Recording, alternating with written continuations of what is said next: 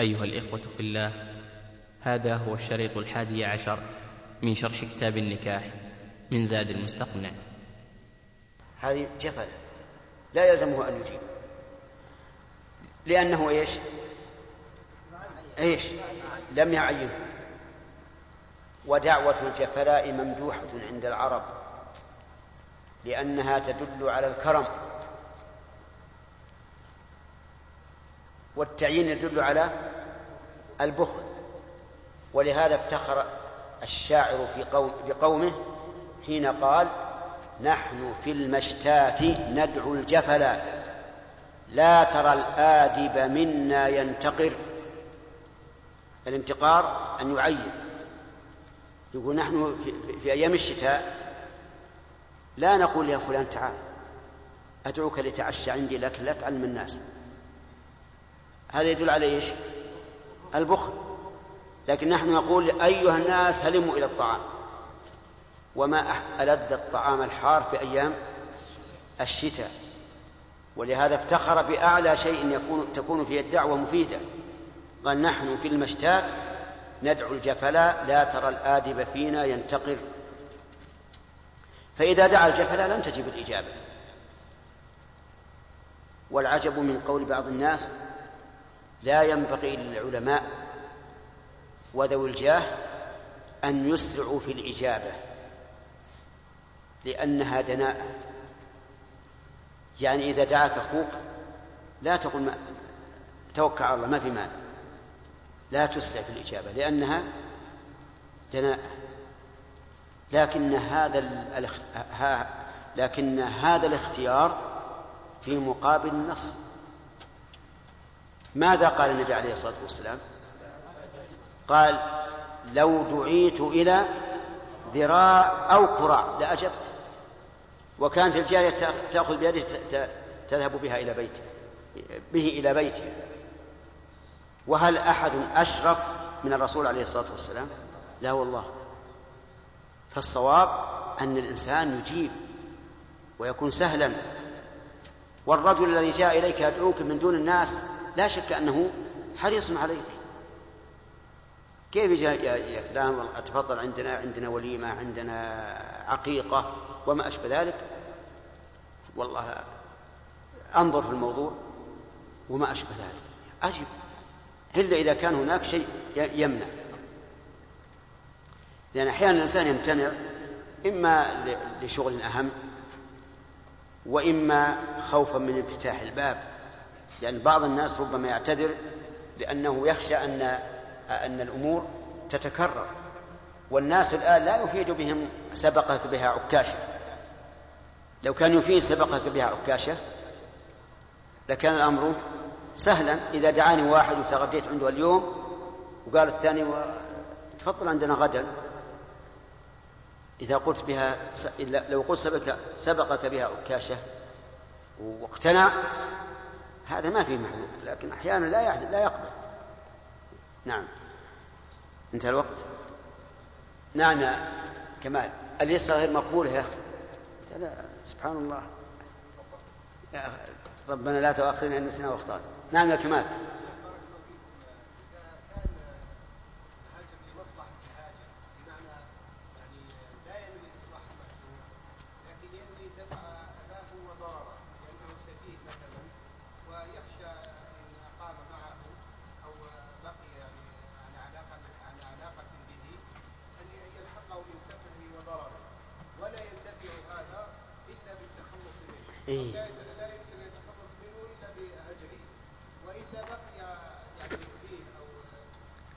ألم تعلم أن الهجر يزول يزول بالسلام؟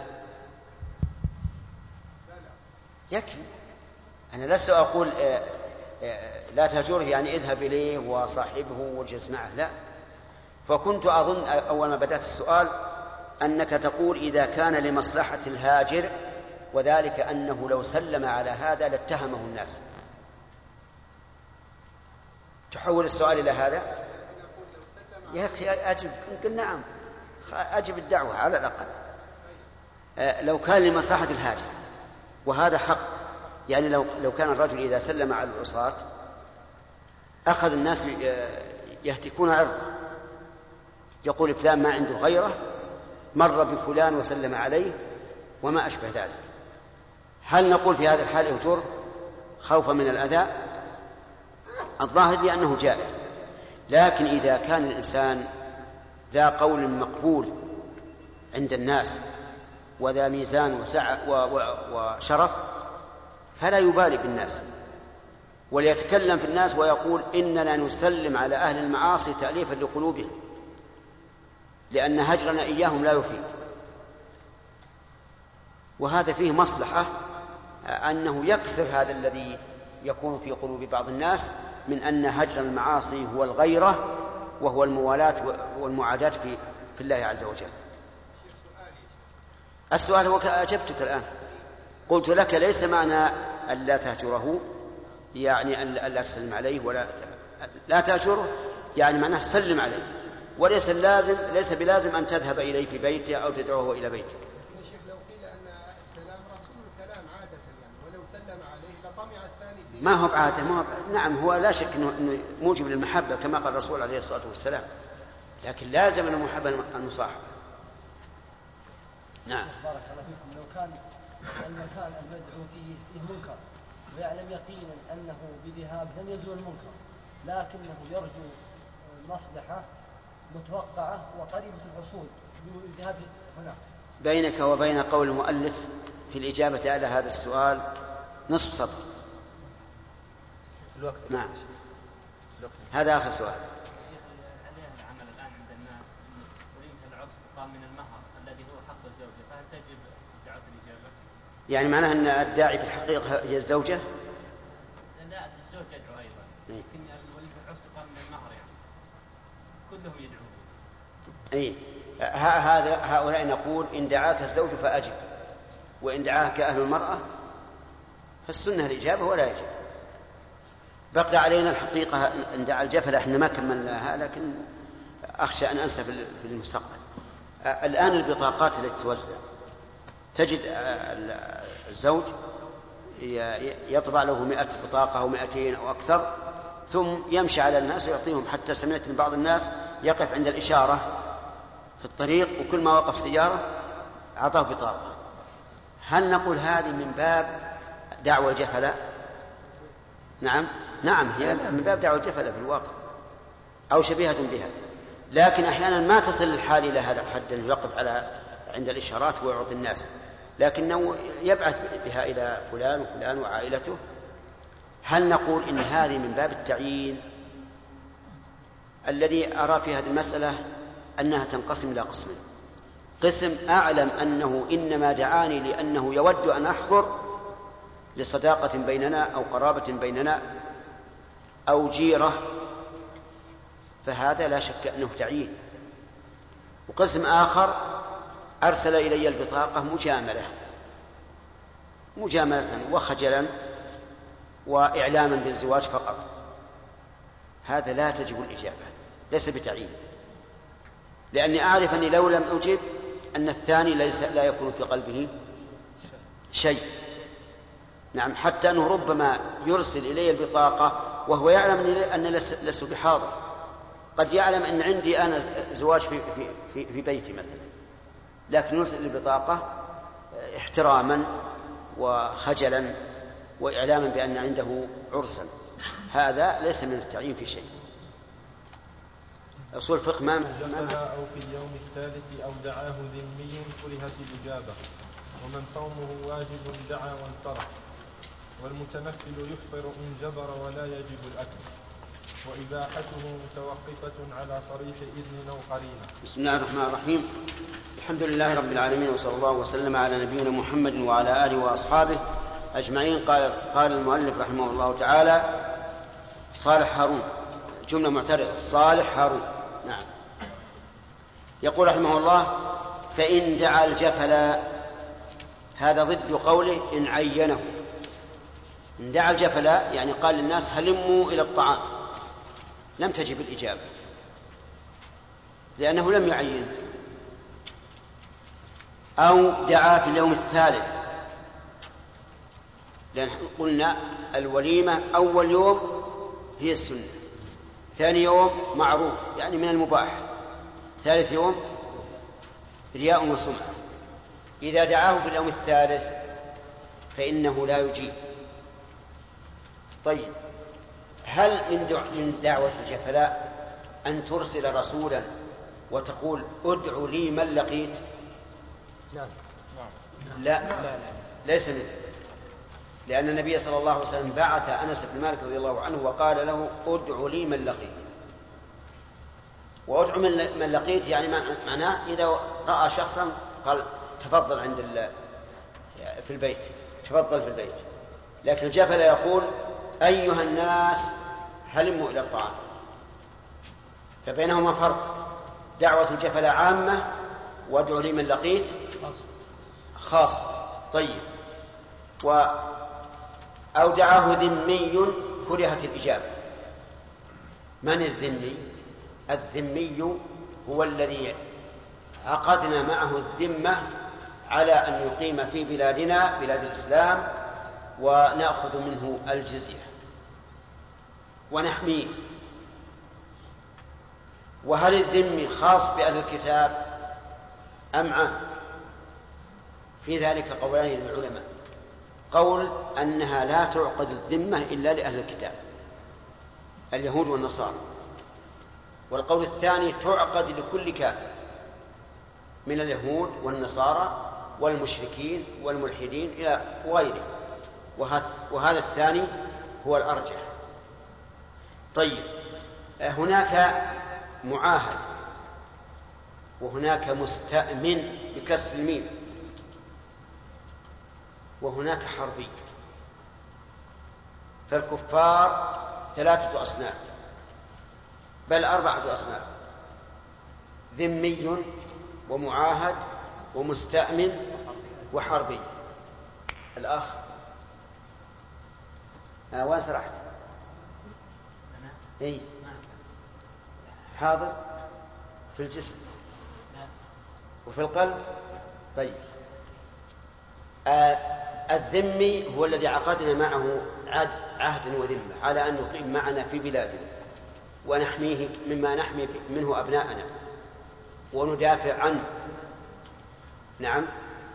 ونعامله معاملة المسلمين إلا في إقامة الحدود فيما لا يعتقدون تحريمه كالخمر مثلا.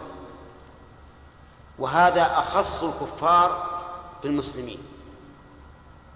الثاني معاهد وهو الذي عاهدناه على وضع الحرب بيننا وبينه.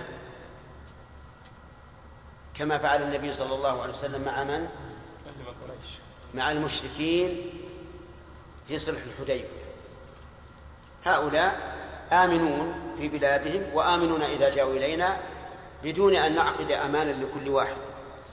يكون العقد مع مع أهل الحل والعقد.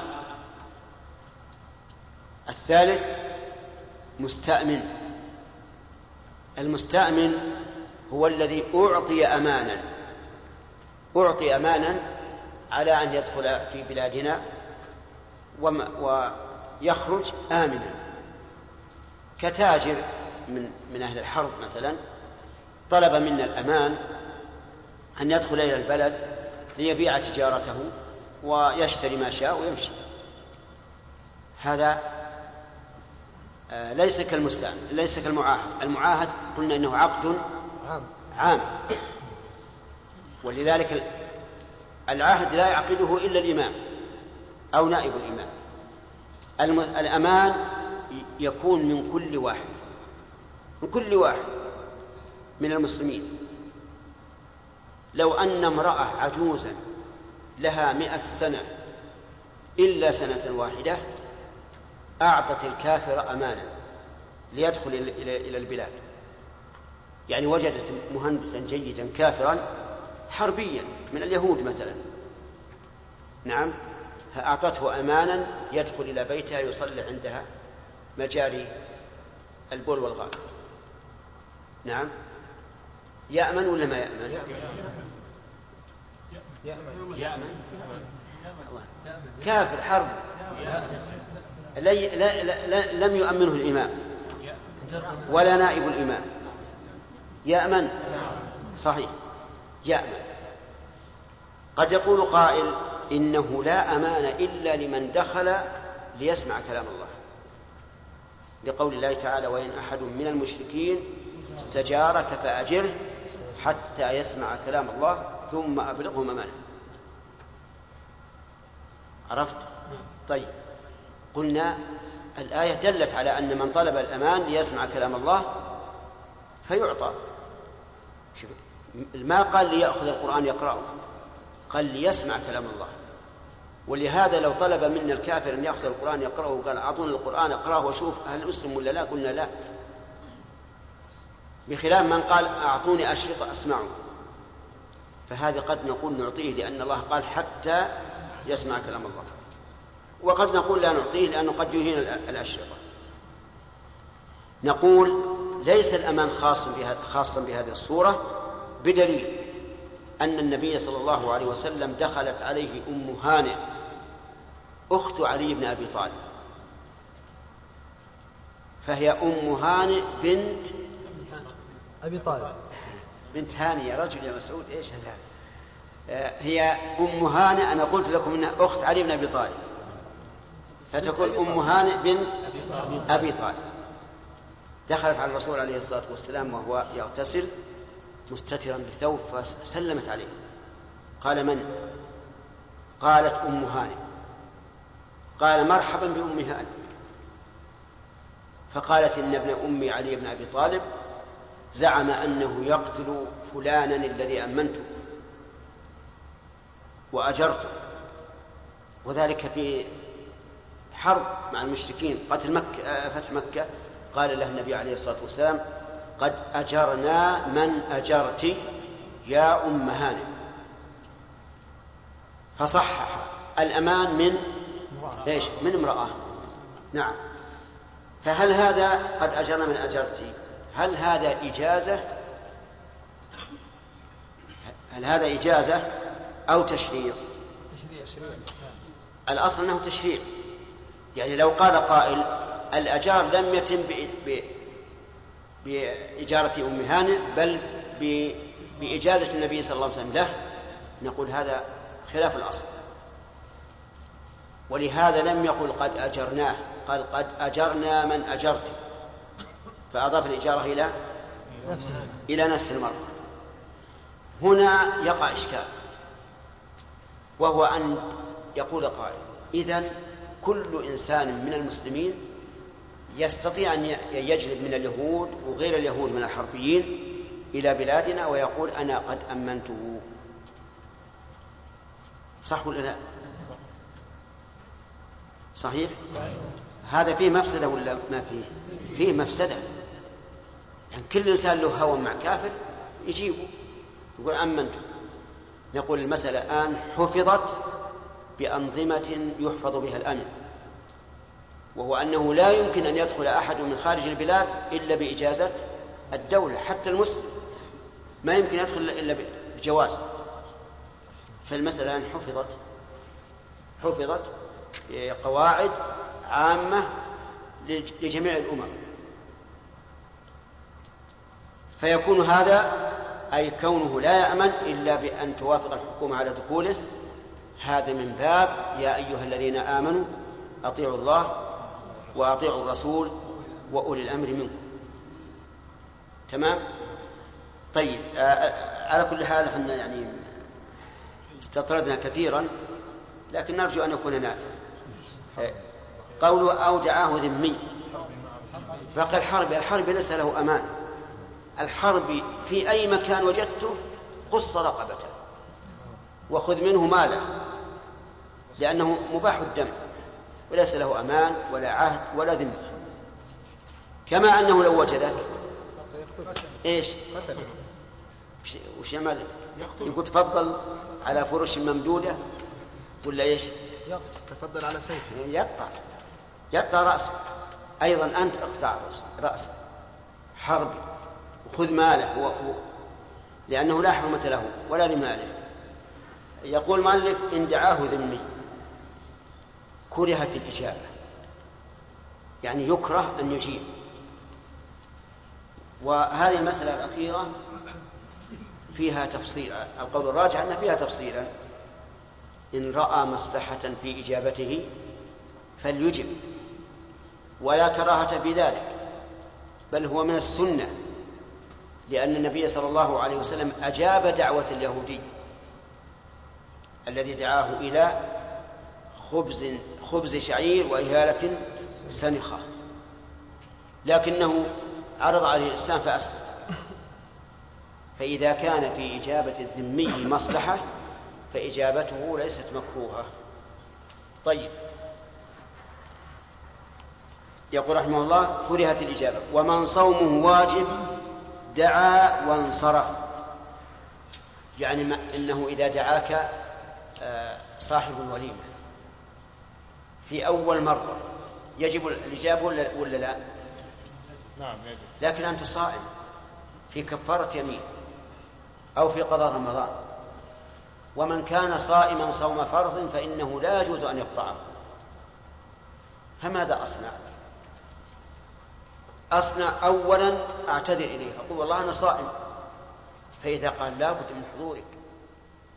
فقدك يؤثر علي. أنت قريب مثلا أو أنت صاحب صديق. لا بد تحضر. ولم يسمح لك.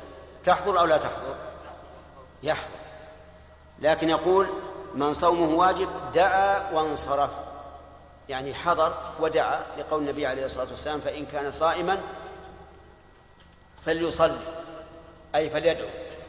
تحضر تدعو بالدعاء المناسب. لكن ظاهر كلام المؤلف أنه لا يجلس على المأدبة يعني لا يجلس على الطعام. يعني يدخل ويسلم ويدعو بالبركة وينصر. لكن أكمل من ذلك أن يجلس على الماء يجلس مع الناس. فهمتم؟ وكيف يعمل؟ يجلس ويحط يده هكذا؟ نعم. لا ينفع الناس يوزع وزع عليهم لحم يقرب صحن الإدام مثلا يهدي من لا, من لا يهتدي إلى شيء من الطعام المهم يستطيع أن يتخلص. فهل الأفضل هذا أو أو الأفضل أن يفعل ما ما, ظاهر ما هو ظاهر كلام المؤلف؟ الأول الأول. احضر واجلس معه. وله بلازم طيب الشرب. الأكل معلوم هو بأكل لأن لو رفع اللقمة وحطها عند فمه ثم ردها ما هو طيب. لكن الشرب يمكن ياخذ الكاس ويدنيه من فمه ولا يشرب. وكأنه وكأنه يشرب. إذا كان يحب أن يستر نفسه وأن يخفي صومه. قال والمتنفل يفطر إن جبر. فصار الصائم له حالان. الأولى أن يكون صومه واجبا فهذا إيش؟ لا يفطر. الثانية أن يكون صومه نفلا ففيه تفصيل. إن كان إذا أفطر وأكل جبر قلب صاحبه وشرح صدره فالأفضل إيش؟ أن أن يفطر ويأكل. وإن كان الأمر سيين عند صاحبه فالأفضل أن يبقى على صومه وهذا من مأخوذة مأخوذ من القاعدة التي أشرنا إليها في القواعد وهي ورب مفضول يكون أفضل.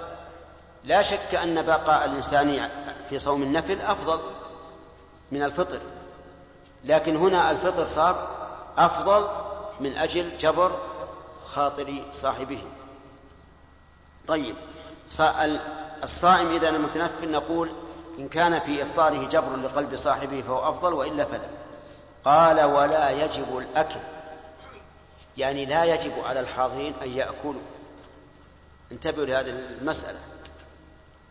حضر الناس أجابوا الدعوة لأن إجابة الدعوة واجبة. وبسط الطعام. وقال تفضلوا فقالوا أنعم الله عليك وانصرفوا على كلام المؤلف جائز ولا ما هو بجائز لأنه يقول لا يجب الأكل. لكن هل هذا مناسب؟ نعم غير مناسب. والرسول عليه الصلاة والسلام قال إن أخاكم قد تكلف لكم وأمرهم أن يأكلوا. وكل الناس يقولون لو أن هؤلاء لم يحضروا لكان أحسن مما إذا حضروا وانصرفوا بدون أكل. لأنه لأنهم إذا حضروا وانصرفوا بدون أكل صار عليه علامات استفهام. ولا لا؟ يقول الناس هؤلاء امتنعوا من الأكل لأن لأن أكله حرام. مسروق يأكل الربا. وما أشبه ذلك. لهذا نرى أن الأكل واجب. على الأقل نقول واجب كفائي بمعنى أنه إذا حضر على المائدة من تحصل بهم الكفاية وجلس من لم يأكل فلا بأس. لكن أما أن نقول إنه ليس بفرض وأنه يجوز للجميع أن ينصرفوا بدون أكل فهذا بعيد من الصواب.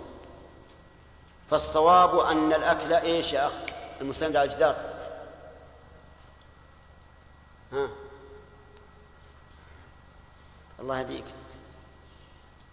تهاتف. يعني بينك مهاتفة مع أحد الآن؟ أجل إيش؟ نعم. سليم. لا مو سليم. الأخ هذا ما أعرف. أي نعم. ها؟ أي نعم. نعم على الأقل أن نقول فرض كفاية وأنه لا بد أن يأكل من تحصل به الكفاية ممن حضر.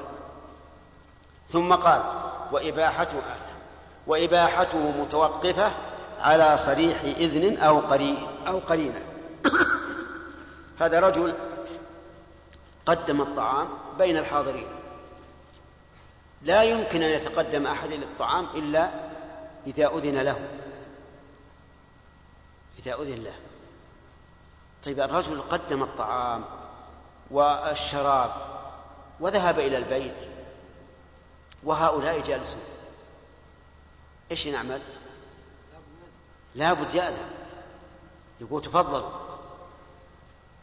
أليس أليس إيجاد الصماط ووضع الطعام والشراب عليه. أليس إذنا؟ نعم. آه على حسب العرف. ولهذا قال أو قرينة. والحمد لله أنه جاء أتى بكلمة أو قرينة. فإذا دلت القرينة على أن تقديم الطعام إذن فإننا نتقدم. وإن لم يقل تفضل. لكن إذا كان فيه احتمال أنه دخل إلى البيت ليأتي بالبقية. نعم. ولنفرض أنه دخل البيت ليأتي بالأدام بالإدام الإدام وجده لم ينضج. باقي على نضجه نصف ساعة. إيش نعمل نتقدم؟ ما دمنا نعلم أن, أن هناك قرينة أنه ذهب من أجل أن يأتي بالبقية فإننا ننتظر حتى يأتي بها. ولو طال الزمن. لأننا لو, تقدمنا قبل أن يأتي بالبقية لكان في هذا تفشين له وإخجال له. لكن ينبغي لصاحب البيت أن لا يقدم الطعام حتى يتكامل حتى لا يحصل مثل, مثل, هذا. ثم قال و... ف... نعم. وإن علم أن ثم منكر نقف عليه. نعم أحيانا يدعى الشخص إلى وليمة ويكون صاحب الوليمة إما أبوه أو أخوه شقيقه يعني ممن لهم رحم قوية معه لكن الوليمة يكون فيها منكر واضح ستأتينا. تأتينا في كلام المؤلف. نعم. شيخ أرأيتم لو أن ابن خطانين أمنه شخص هل يأمن؟ ربما لا يعمل لأن الرسول صلى الله عليه وسلم قال من دخل المسجد فهو آمن.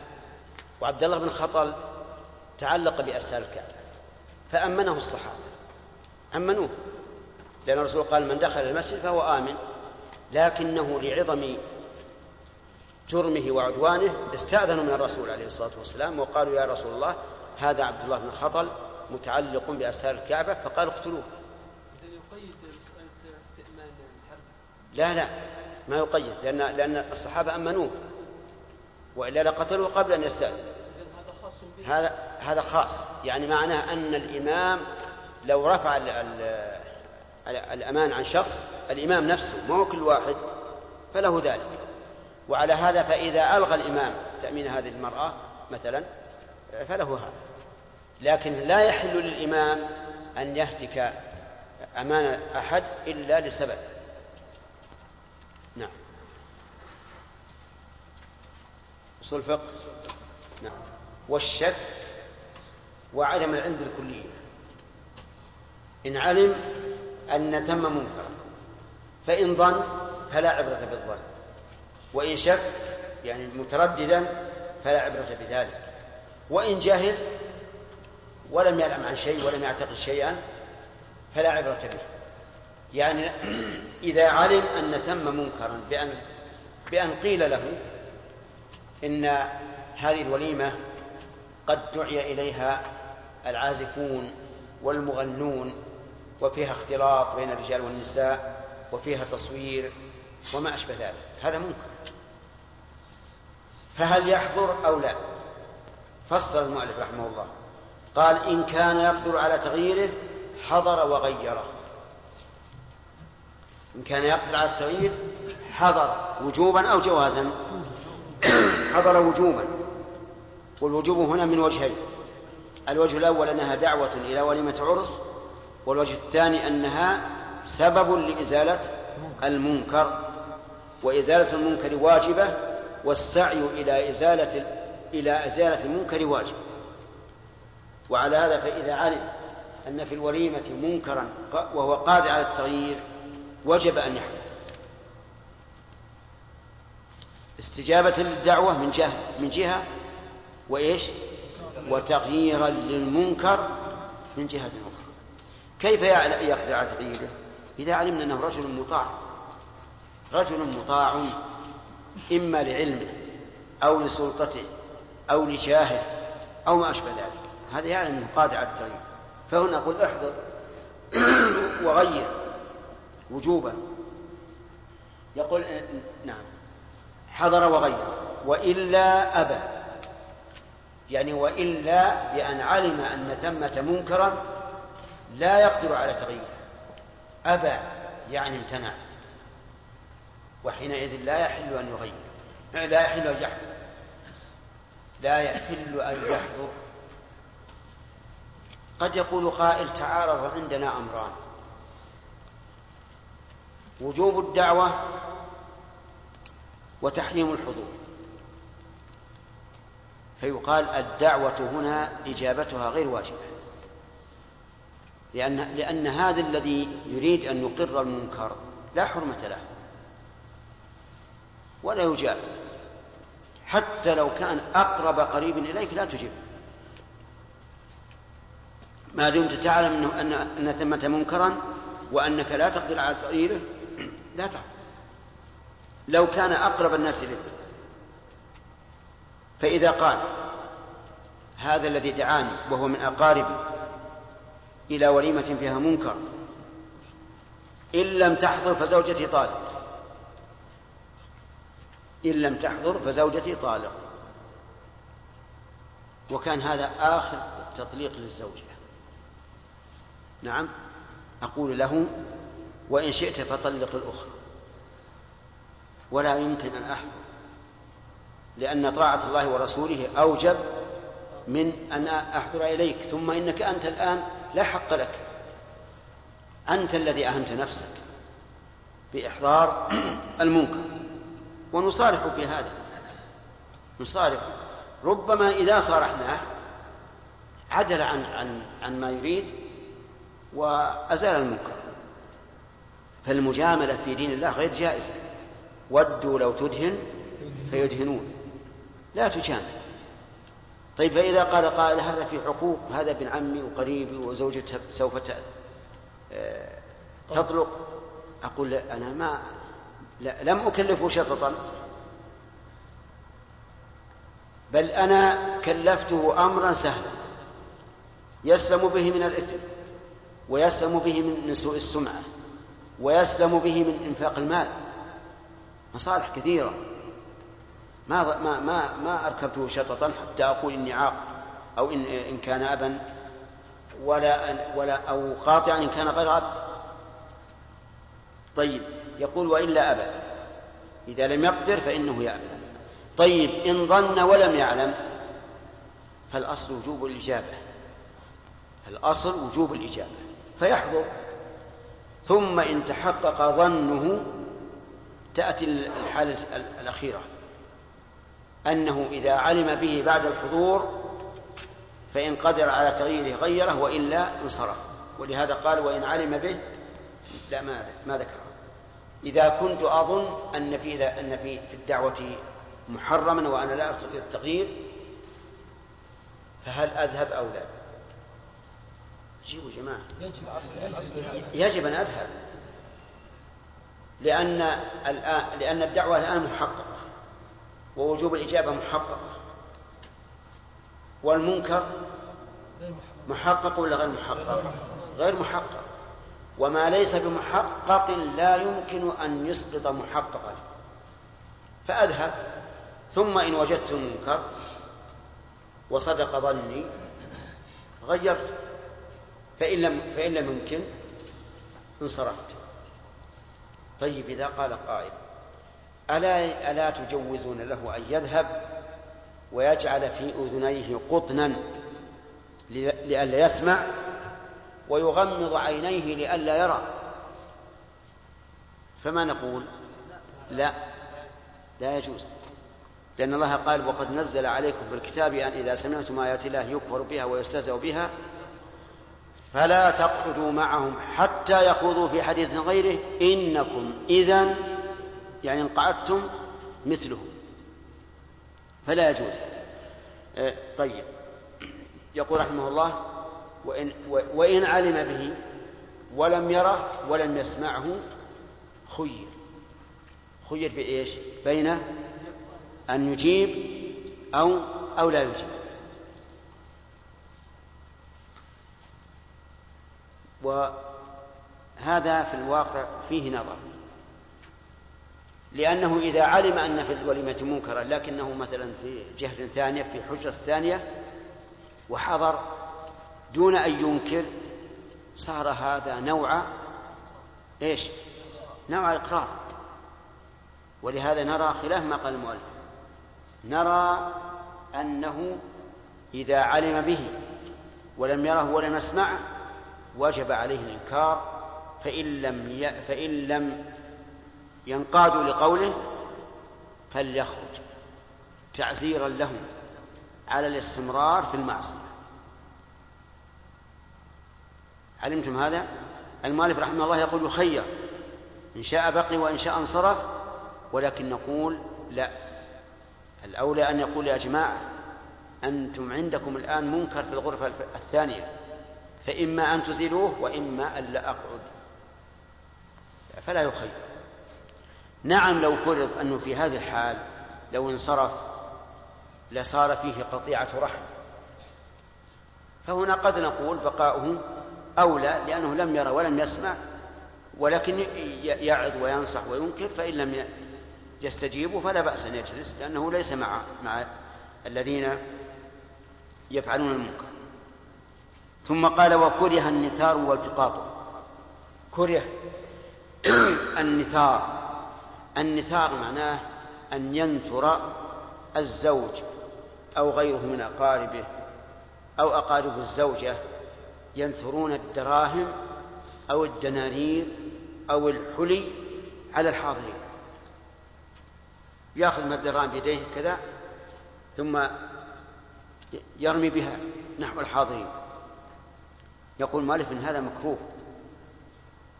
لما يحصل عليه لما يحصل به من المضرة لأن الناس قد يتتابعون فيقتل بعضهم بعضا. وفي وقتنا الحاضر في مفسدة ثانية قد يتدافعون ويمسك واحد بطرف الورقة والثاني بطرفها ثم ثم تتمزق. لا تصلح لهذا ولا لهذا. كما هو الواقع فيما إذا كان مع الإنسان رسائل صغيرة وزعها على الناس ثم تدافعوا حولها تجد واحد يأخذ جانب الكتاب مع ذا من جهة والثاني من جهة ثم يأبى كل واحد أن يتنازل للآخر فيتمزق الكتاب فالنثار إذا مكروه لأن فيه مباهاة وإن كان من الطعام ففيه أيضا إهانة للطعام. التقاطه مكروه. كيف التقاطه مكروه؟ إنسان نثر بين أيدينا دراهم. يقول لا لا تلتقطها. ليش؟ قالوا نعم مكروه لأنه دناءة الإنسان ينبغي أن يربأ بنفسه عن التزاحم والتداحم. دناءة فلا ينبغي أن تلتقط. لكن الدراهم أمامي الآن. كيف لا أخذ؟ ولهذا يقال إن التعليل في في في التقاطه ليس لأنه دناءة لكن لكنه تعزير لفاعله لأن امتناعنا من التدافع إليه احتجاج فعلي على فعل هذا الرجل الذي نثر. السؤال أسألكم الآن هل هذا موجود عندكم في بلادكم ها؟ موجود لا هو ما هو موجود عندنا الحمد لله مع أن مع أن البلاد يقال أنها بلاد نفط نعم ها؟ حلوى نعم. العكس العكس يقع ها؟ مثلا عندنا في الختان يقع العكس إيش؟ لا لا أنا أريد في الزواج. لا بس أسألكم هل هذا موجود عندكم في النكاح؟ عجيب والله. ها؟ حلوى هكذا يرمي بها. حتى الحلوى داخلة في كلام المؤلف. يعني سواء دراهم أو حلوى أو غيرها نعم. هل عندكم في مصر؟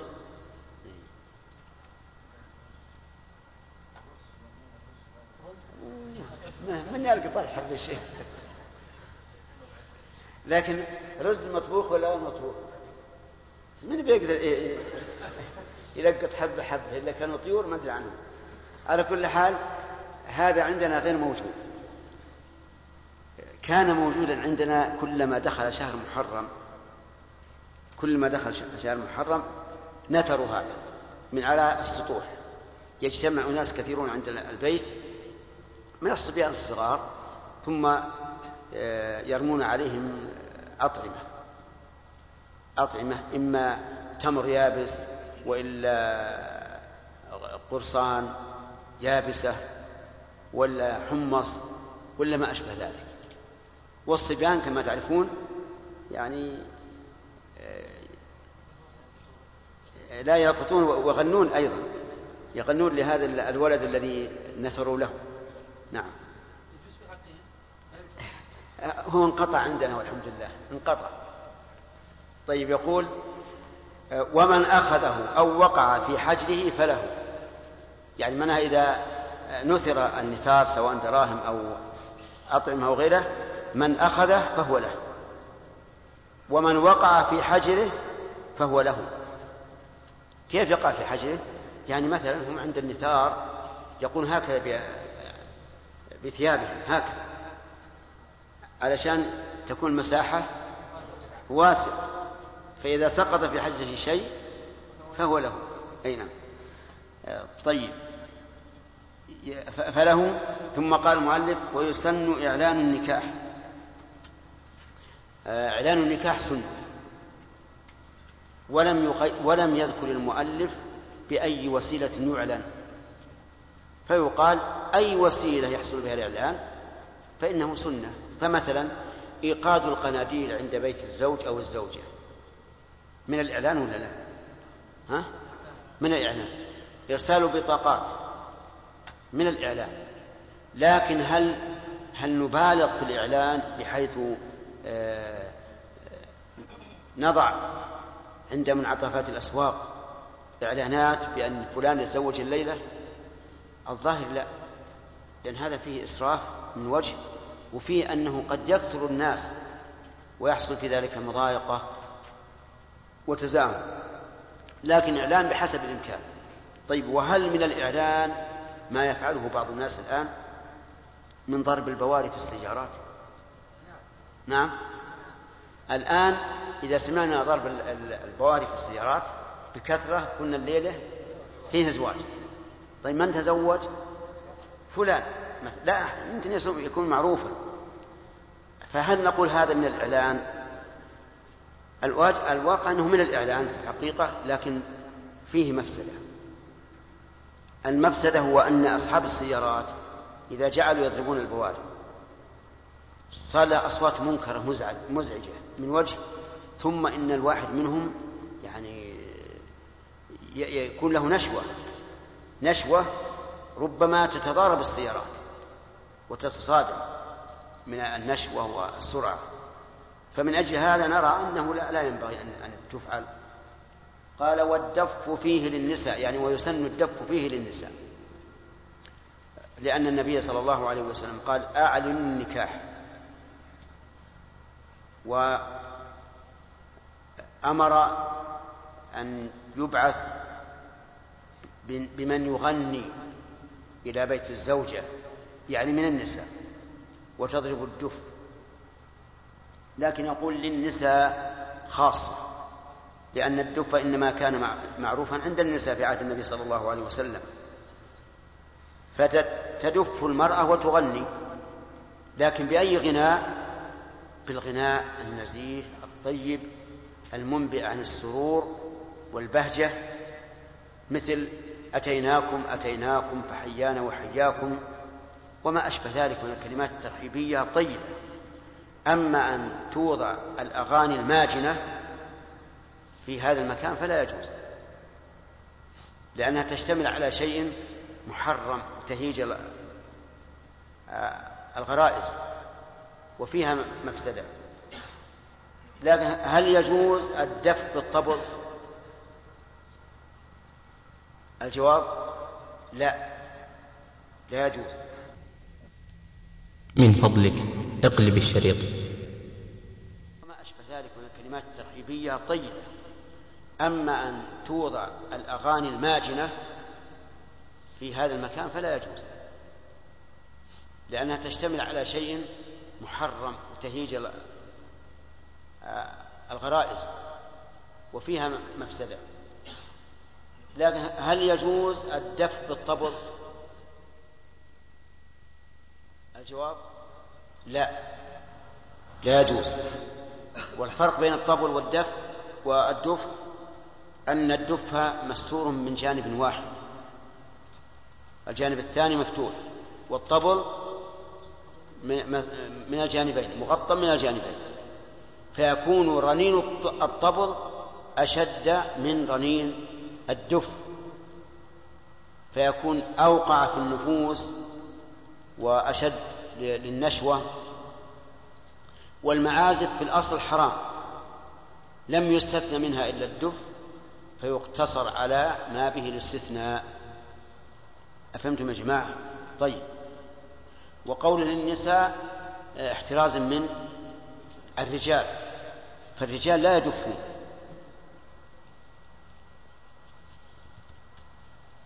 فيقتصر على الصورة التي وردت فيها الإباحة فقط.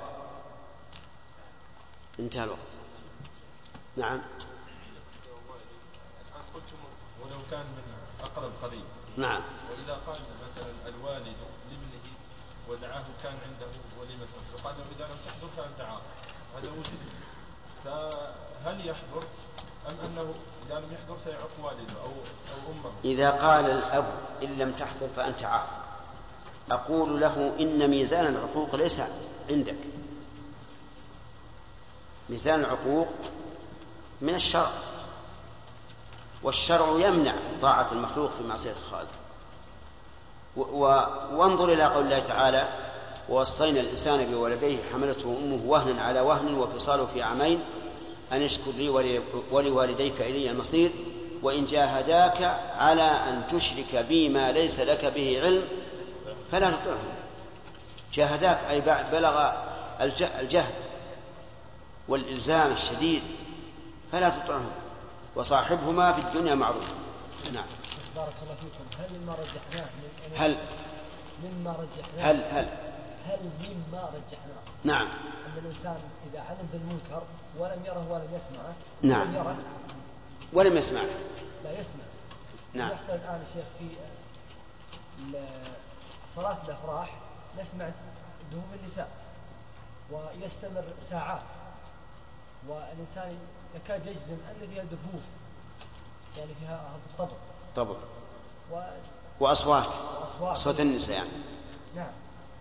هل هذا يزال ولا يخرج الإنسان؟ والله في, في الواقع إن مسألة سماع غنى النساء في هذا في هذا يعني أنا متردد هل هل هو حرام؟ لأن كون الرسول يقول ابعثوا معها من يغني فإن الانصار قوم يعجبهم اللهو. هل هل في عهد الرسول عليه الصلاة والسلام أن المرأة سوف تبقى في كن لا يسمعها أحد؟ ما هو بالظاهر. وصوت المرأة نفسه ليس بعوره بنص القرآن. لقول الله تعالى فلا تخضعن بالقول يعني وقلنا قولا معروفا.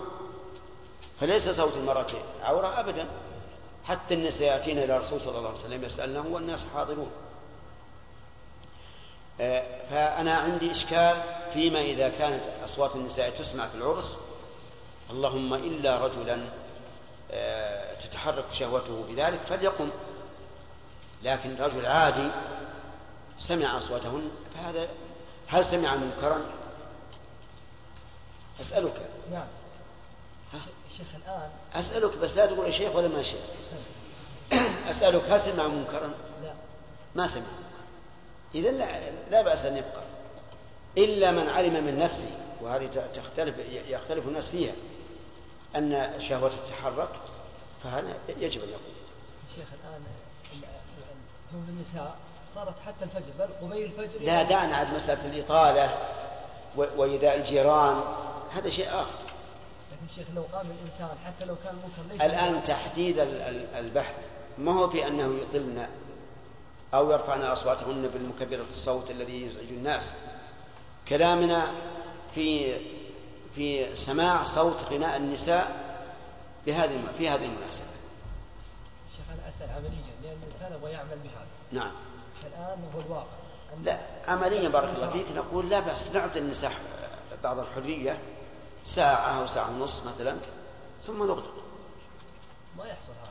لا أنا أقول هكذا يجب. يعني الواجب على ولاة الأمور أو على المسؤولين عن صلاة الأفراح أن يتخذوا هذا هذا ال- النظام. وكان عندنا ما أدري إلى الآن موجود هذا النظام. بعد الساعة الثانية عشرة ما يمكن يسمع. يعني يجب يغلق ال- المكان. عندنا شيخ في في البيوت إيه؟ يجلسون حتى قبيل الفجر وإذا أقبل الفجر ناموا. عن الصلاة إيه يمكن ما فيه إشكال. هذا هذا وارد. لكن شيخ لو مثلا واحد قام يعني ارتفع الصوت وعلم الناس أن فلانا قام سوف يعني أقل شيء يعرفون هذا في شيء من المنكر لأن صار الآن الناس تعرفوا عليه وكانه ما يخالف على كل حال ما دا- ما دام فيه مصلحة فالإنسان يتبع المصلحة لكن كلامنا على أنه ما في ما يتعلق بمصالح شيخ انتهى الوقت. باب عشرة النساء. يلزم للزوجين العشرة بال يلزم الزوجين. ما بلا عندك كلام؟ لا لا يلزم الزوجين يلزم الزوجين العشرة بالمعروف ويحرم مطل كل واحد بما يلزمه للآخر والتكره لبذله. وإذا تم العقد لزم تسليم الحرة التي يوطأ مثلها في بيت الزوج إن طلبه ولم تشترط دارها أو بلدها. وإذا استمهل أحدهما أمهل العادة وجوبا. لا لا لعمل جهاز لا لا لعمل جهاز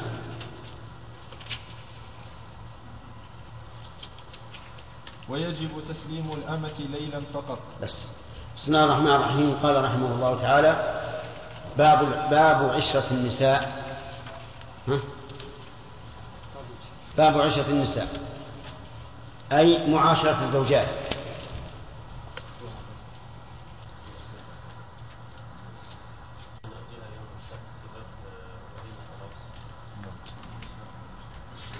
أسئلة؟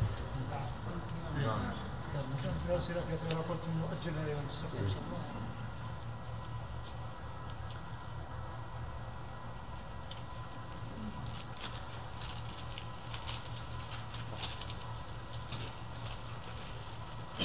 قال المؤلف رحمه الله باب عشرة النساء أي باب عشرة الزوجات. وهي التعامل بين الزوج وزوجته. يقول المؤلف يلزم كل واحد يلزم الزوجين العشرة بالمعروف. ودليل ذلك قوله تعالى وعاشروهن وعاشروهن بالمعروف. فالحكم واضح والدليل واضح. وقوله عاشروهن بالمعروف آه، أحال الله عز وجل المعاشرة إلى إلى المعروف. وعليه فتكون المعاشرة مختلفة باختلاف الأزمان والأحوال والأمكنة. فيكون هذا من العشرة بالمعروف عند قوم وليس عند آخرين. ويكون هذا آه، واجبا على شخص دون شخص. حسب الحال.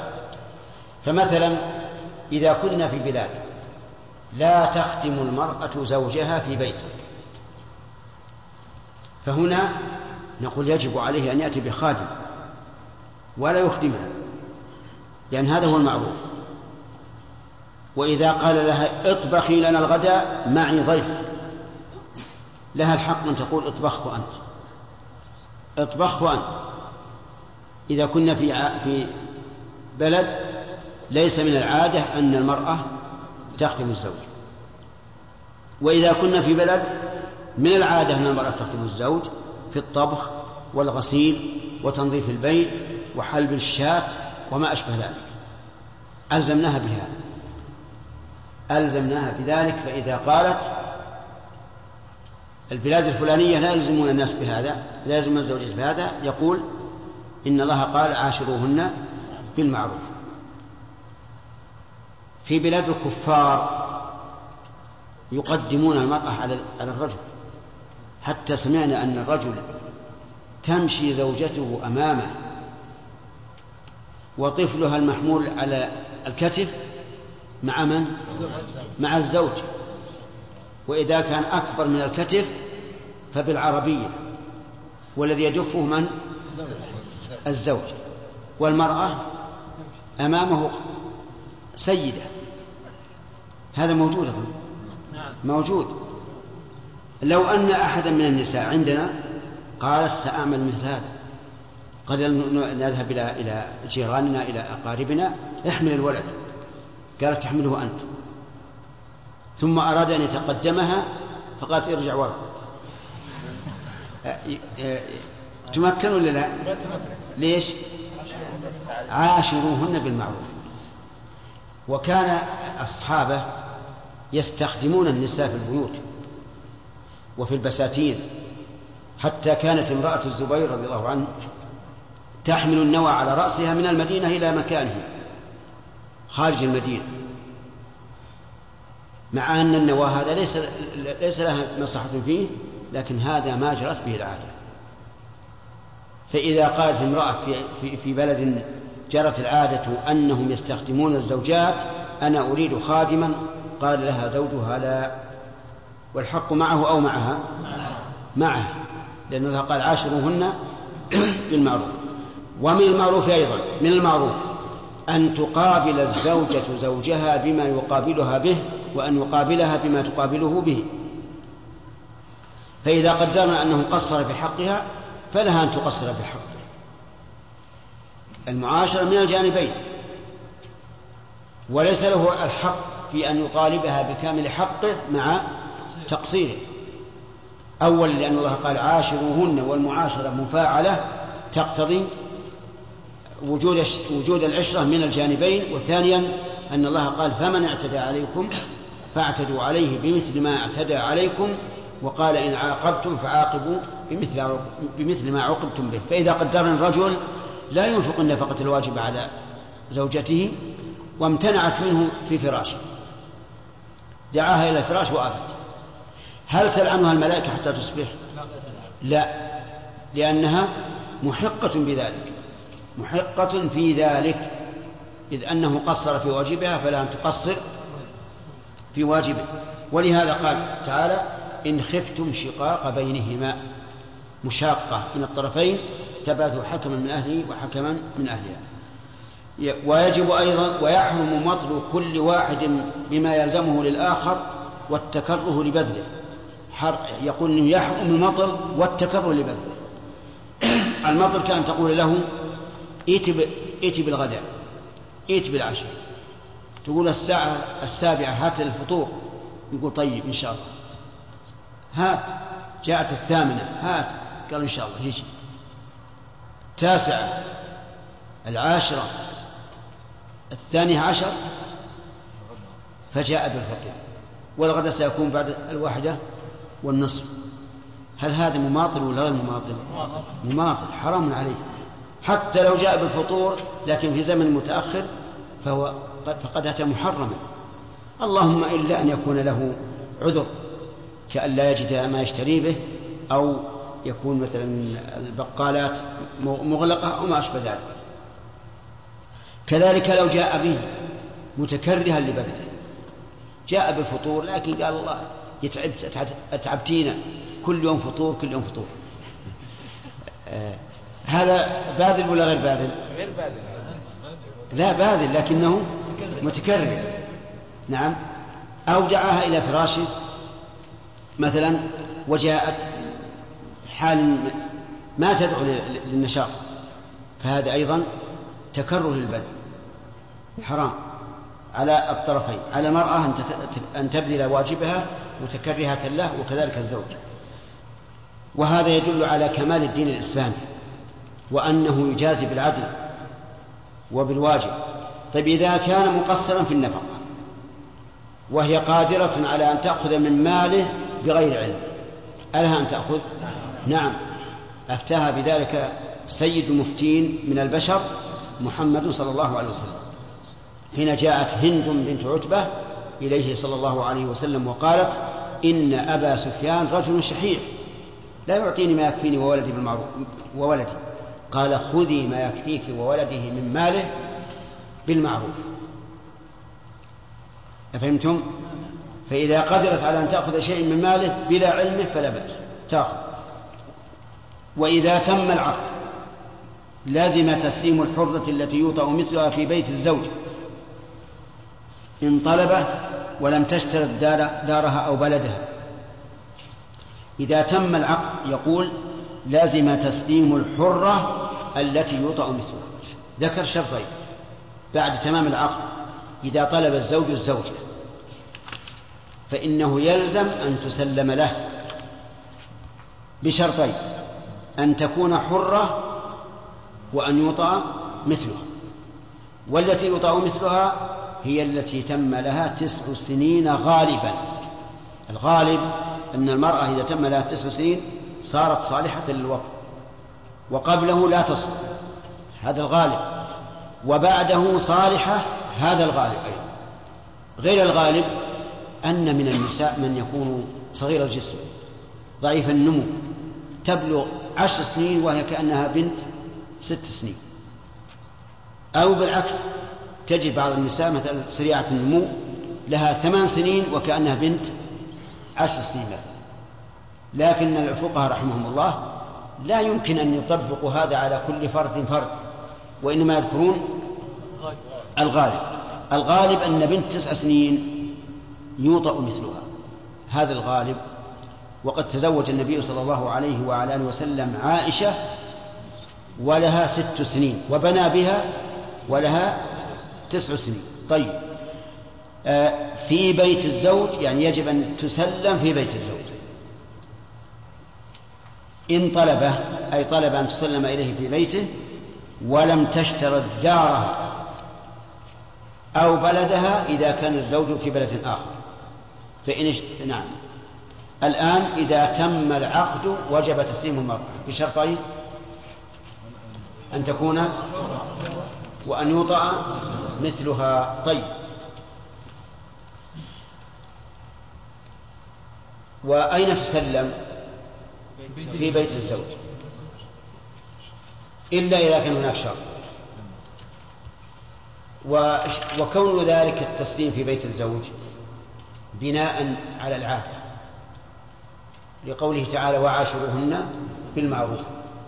فإذا كانت من عادة الناس أن لا تسلم إليه إلا في بيت أهلها وجب أن يمشى على العادة لقوله تعالى وعاشروهن بالمعروف.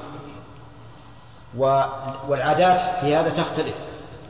فمثلا هنا عند- عندنا العادة أن لا تسليم إلا في بيت أهل المرأة في بيت الزوجة. وسمعت أنه يوجد في بعض البلاد أن التسليم يكون في بيت الزوج بمعنى أن الزوجة يؤتى بها إلى زوجها. فهل سمعتم بهذا؟ نعم عندنا يا شيخ. ها؟ عندنا. عندكم؟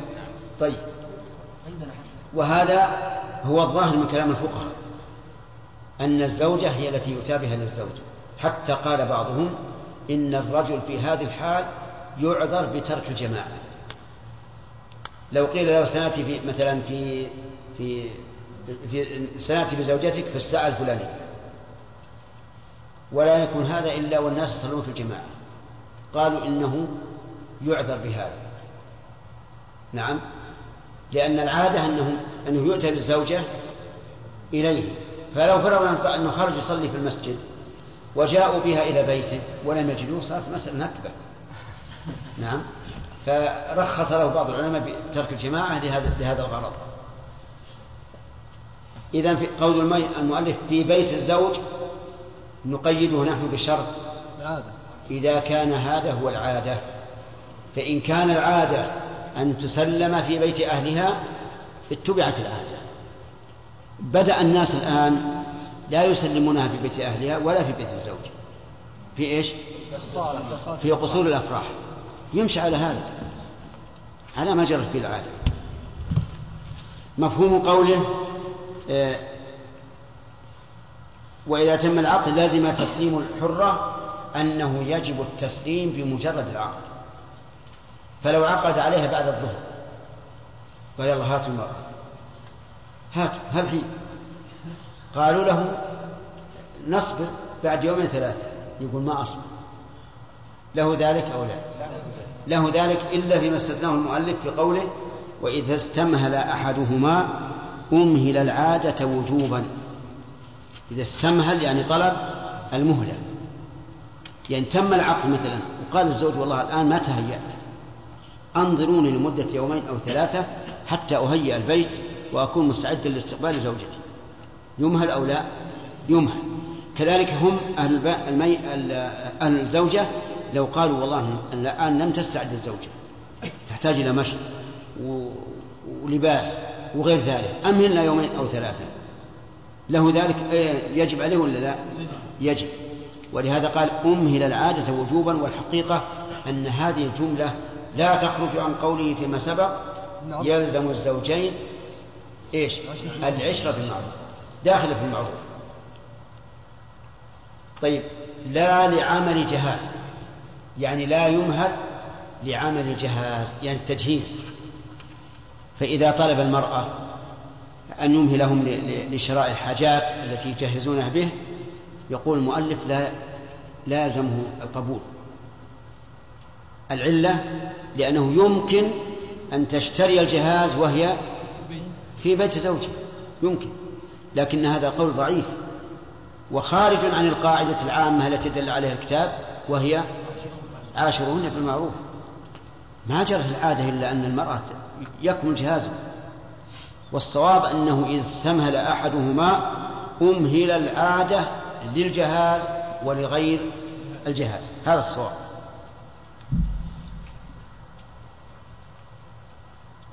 المؤلف يقول لزم تسليم الحرة وضدها الأمة. الأمة ماذا يقول؟ قال ويجب تسليم الأمة ليلا فقط. إذا تزوج أمة تسلم إليه بالليل فقط. بالنهار ما تسلم. لأنها مشغولة في النهار بخدمة سيدها. والرجل دخل على علم يعرف أن هذه أمة وأن, زوج وأن سيدها يستخدمها فقد دخل على بصيرة. ولهذا لو فرضنا أنها حرة واشترطت على الزوج أن لا تأتي إليه إلا في الليل فالشرط لازم. يعني لو فرضنا أن امرأة مدرسة في النهار تشتغل وقالت له لا آتي إليك إلا بالليل فهذا شرط جائز لأنه عبارة عن إسقاط حق له وقد رضي بذلك ولا في محذور شرعي. الأمة نهارها مستثنى شرعا أو عادة. عادة عادة فنقول إذا تزوج أمة مملوكة فإنها تسلم إليه في الليل فقط. طيب في النهار؟ لا يلزم إن تبرع السيد وسلمها له نهارا فهذا طيب وإلا فالحق له. ولو قال قائل إن هذا يرجع إلى العرف. فإذا جرت العادة بأن السيد إذا زوج أمته فقد تخلى عن جميع منافعها للزوج فإنه يعمل بالعادة. طيب وإذا اشترط زوج الأمة أن تكون عنده ليلا ونهارا ورضي السيد؟ صح. يصح أو لا؟ يصح. يصح لأن الحق للسيد وقد أسقطه وليس في ذلك محذور. فإن قال قائل وهل للإنسان الحر أن يتزوج أمه؟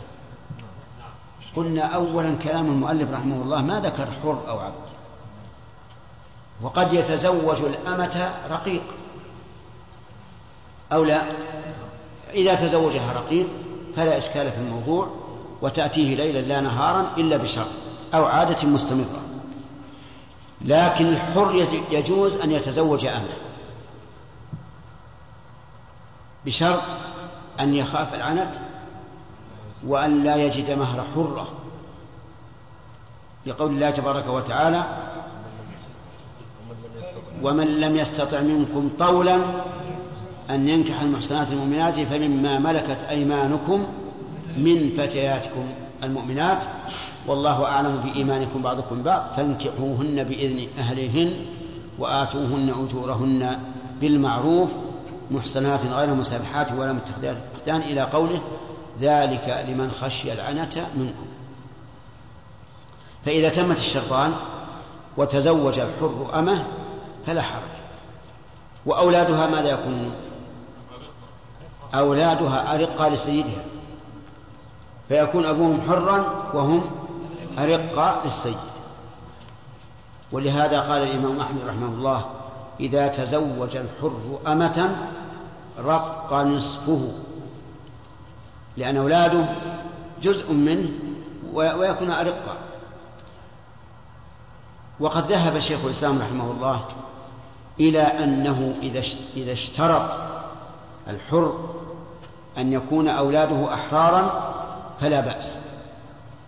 لكن هذا مخالف لظاهر النص. والصواب أنه لا يحل للحر أن يتزوج امرأة إلا بالشرطين. حتى لو اشترط أن يكون أولاده أحرارا فإن النكاح لا يصح. طيب يقول ويباشرها. يعني, يباشرها أي له أن يباشرها. من؟ الزوج. طيب يباشرها وإن لم يحصل الدخول الرسمي؟ نعم. لو عقد عليها مثلا وهي في بيت أهله لم يحصل الدخول الرسمي الذي يحتفل به الناس فذهب إلى أهلها وباشرها. يجوز؟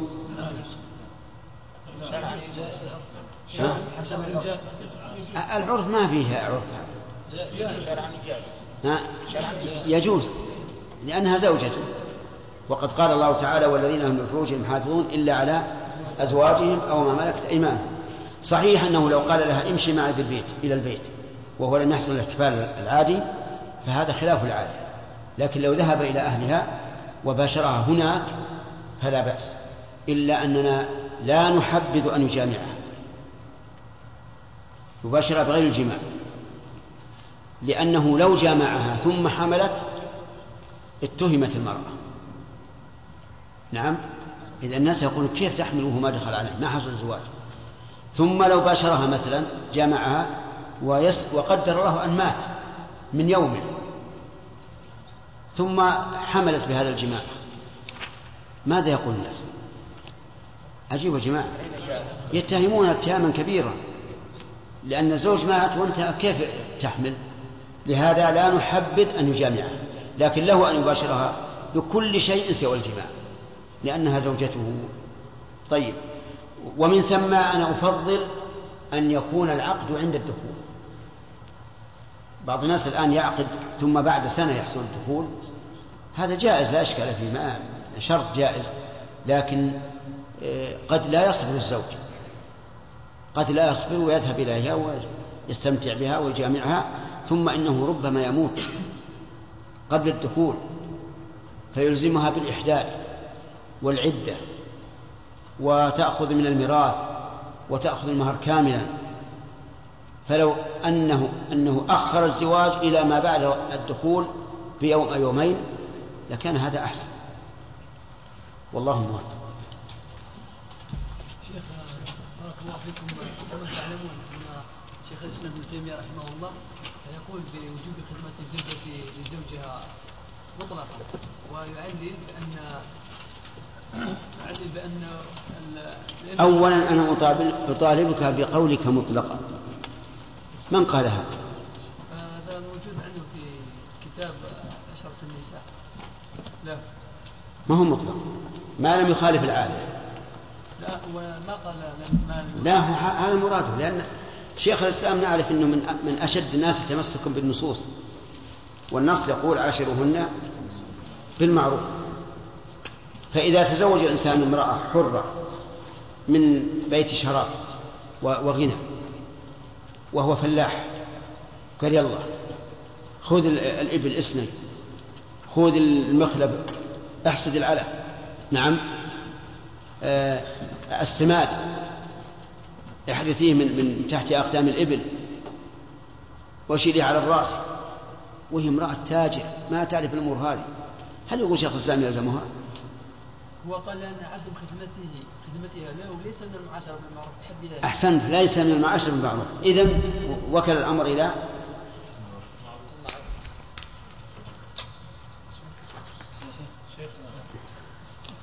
أما مسعود هذا يأتي بالعجائب العجائب. سبحان الله. نعم. طيب باقي أربع دقائق ثلاث دقائق. نعم. شيخ إذا تبين العقد مثلا عند مسألة القادمة. أي نعم.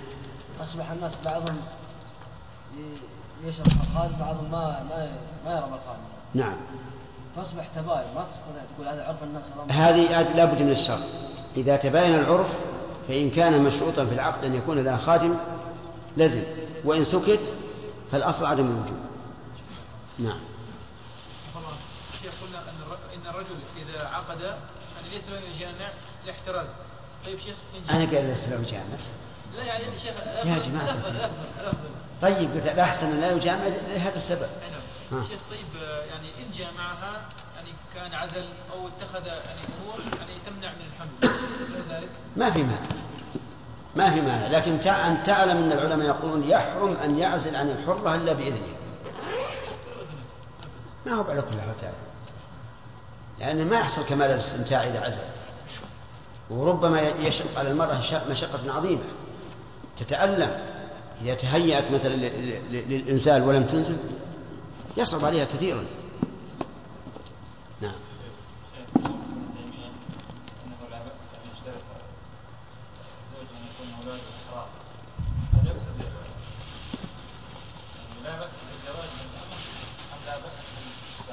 لا لا لا بأس بالزواج من الأمة يعني له أن يتزوج إذا اشترط أن يكون الأولاد أحرار.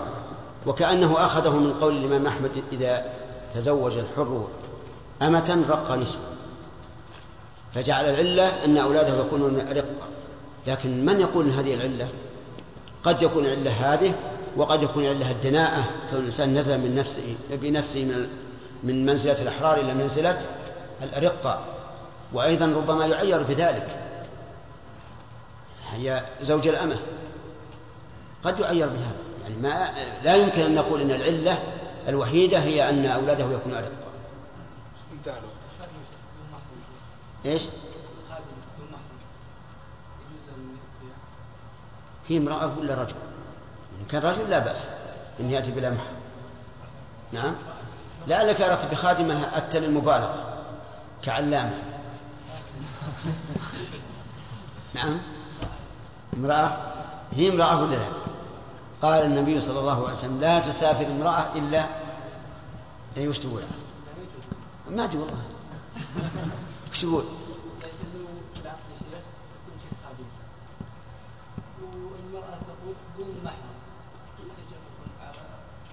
لا هو يلزمها أن يأتي بخادمة لها محرم فإذا قال أنتم اشترطتوا عليه خادمة والرسول صلى الله عليه وسلم منعني من من سفر المرأة بلا محرم وأنا ما أستطيع أصل الرسول. قلنا يلزمك الخادمة وما يلزم عليها شرعا وهو المحرم.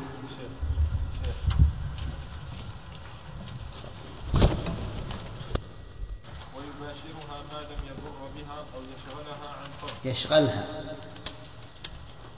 أو يشغلها. أو يشغلها عن فرض. وله السفر بالحرة ما لم تشترط. ويحرم وطئها في الحيض والدبر وله إجبارها على غسل حيض غسل على غسل. حيض ونجاسة. وأخذ ما تعافه النفس من شعر. وغيره. وغيره. من شعر وغيره. ولا تجبر الذمية على غسل الجنابة نعم. بسم الله الرحمن الرحيم الحمد لله رب العالمين وصلى الله وسلم على نبينا محمد وعلى آله وأصحابه أجمعين قال المؤلف رحمه الله تعالى في بيان حقوق الزوجين بعضهما على بعض ويباشرها وهذا. هذه الجملة للإباحة وليست للأمر بل للإباحة إلا أنه يجب عليه أن يباشرها بالمعروف فلا يعرض عنها لكن له أن يباشرها ما لم يشغلها ما لم يضر بها أو يشغلها عن فرض.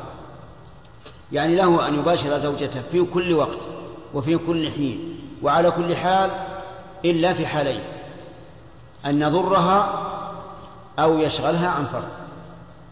فإن أضر بها فإنه لا يحل له أن يباشرها. كامرأة مريضة يضرها أن يجامعها مثلا. فيحرم عليه أن يجامع. وكذلك أيضا إذا كان يشغلها عن فرض مثل أن دعاها لنفسه مع ضيق وقت الصلاة فإنه لا لا لا, لا يحل له أن يفعل. لأن حق الله مقدم على حق الادمي لسبقه عليه.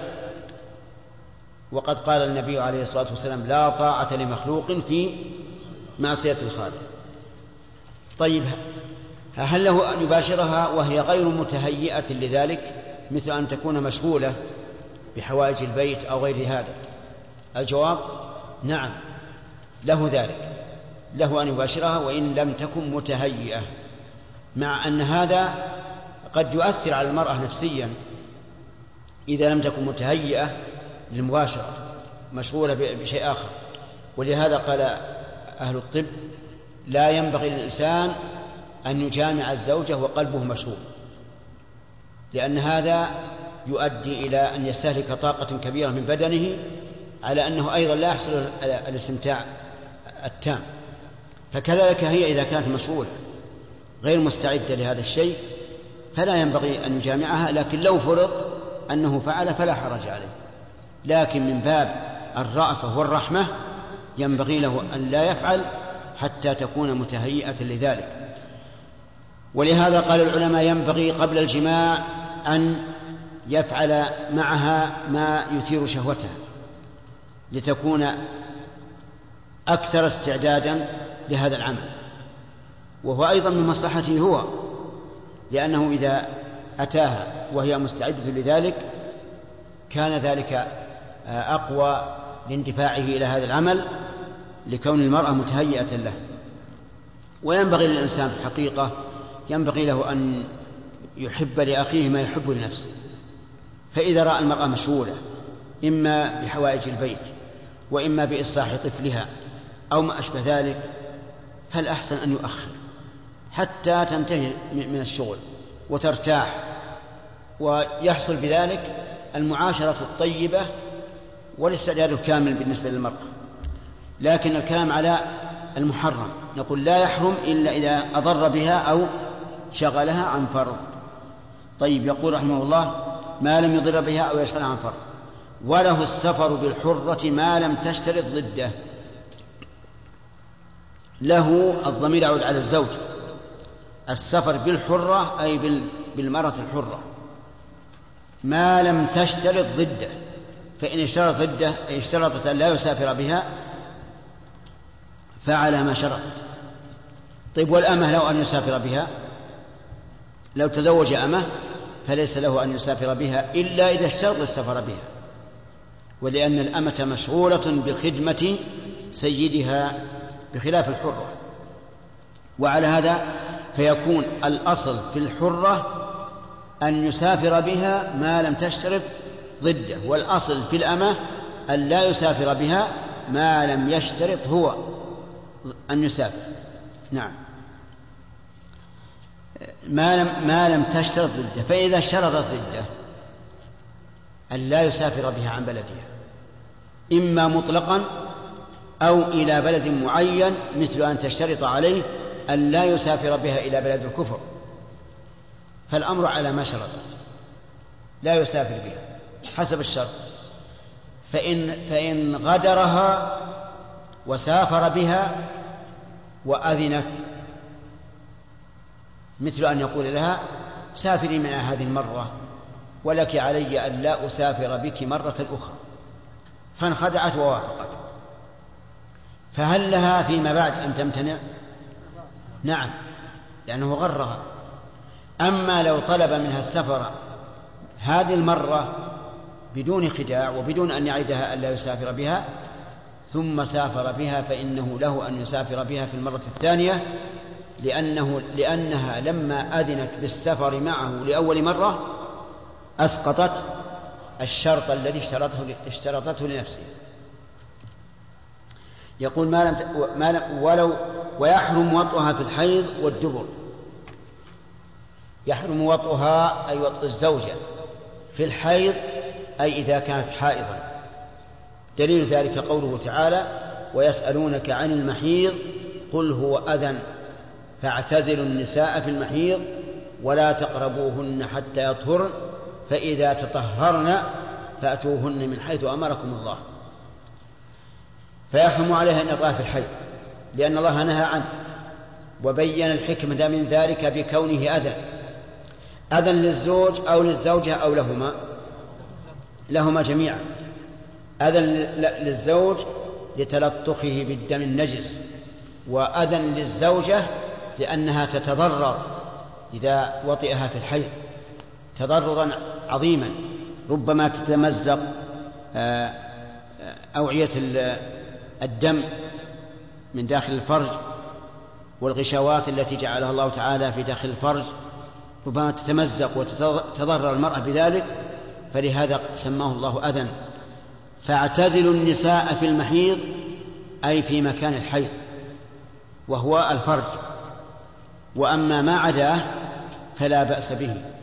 قالت عائشة كان النبي صلى الله عليه وسلم يأمرني فأتزر فيباشرني وأنا حائض. فله أن يستمتع بالحائض في كل شيء إلا الوطأ في الفرج. له أن يقبلها ويضمها ويجامع بين الفخذين. كل التمتعات إلا الوطء في الفرج. لا تقربوهن حتى يطهر.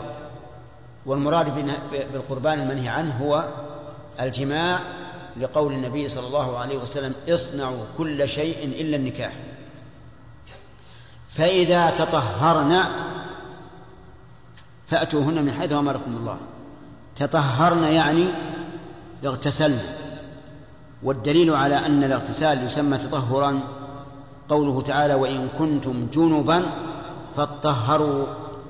وأما قول ابن حزم وطائفة من العلماء إن إن المعنى حتى فإذا تطهرن أي أنقين فروجهن من الحيض فهذا غلط.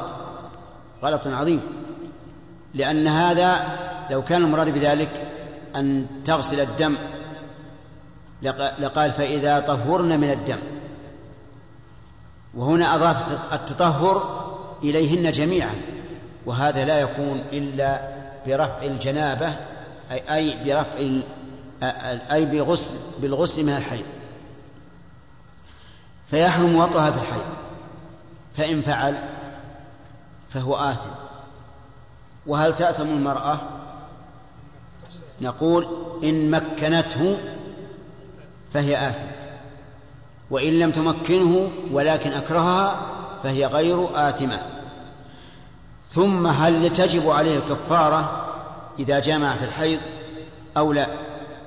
في هذا خلاف بين العلماء بناء على صحة الحديث الوارد في ذلك. فقد ورد عن النبي عليه الصلاة والسلام أن عليه الكفارة دينار أو نصفه. فمن صحح الحديث قال يلزمه أن يكفر بدينار. وهو ما يزن مثقالا من الذهب أو نصفه على التخيير وقيل أو نصفه على اختلاف الحال إن كان في فور الدم فدينار وإن كان في في توقفه قبل الغسل فنصف دينار. طيب إذا عرف هذا الرجل بكونه يطأ الزوجة في الحيض. فهل يجوز إقرار زوجيته؟ الجواب لا. يعني إذا عرفنا أن هذا الرجل مبتلى بالجماع في الحيض ولا يتحاشى ذلك فإنه يجب أن نفرق بينه وبين زوجته لأن لئلا يقع في الحرام. كذلك يحرم وطئها في الدبر. لأن هذا أعني الدبر ليس محل الحرث. وقد قال الله تعالى فأتوا حرثكم أن شئتم. هذا من جهة الدليل الأثري. الدليل النظري أنه إذا حرم الله الوطأ في الحيض من أجل التلوث بالدم فتحريم الوطء في الدبر من أجل التلوث بالقدر من باب من باب أولى الثالث من الثاني من الدليل النظري أن هذا يشبه اللواط. وهو جماع الذكر والعياذ بالله. ولهذا سماه بعض العلماء اللوطية الصغرى.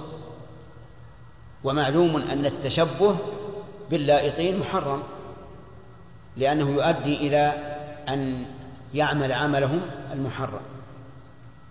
فإن عرف الرجل بوطء زوجته في الدبر فالواجب التفريق بينهما لئلا يبقيان على هذه المعصية. وقد نص على هذا شيخ الإسلام ابن تيمية رحمه الله وهو حق. قال وله إجبارها على غسل حيض أو على غسل حيض. على غسل. وعلى غسل أيضا. له أن يجبرها على غسل الحيض. فإذا قالت إنها قد غسلت الفرج ونظفت فله أن يجبرها. لأنه لا بد أن يكون وطئه إياها إذا أراد كمالة الاستمتاع على طهارة. أيها الإخوة في ختام هذه المادة نسأل الله أن نلقاكم في لقاءات متجددة. مع تحيات مؤسسة الاستقامة الإسلامية للإنتاج والتوزيع في عنيزة.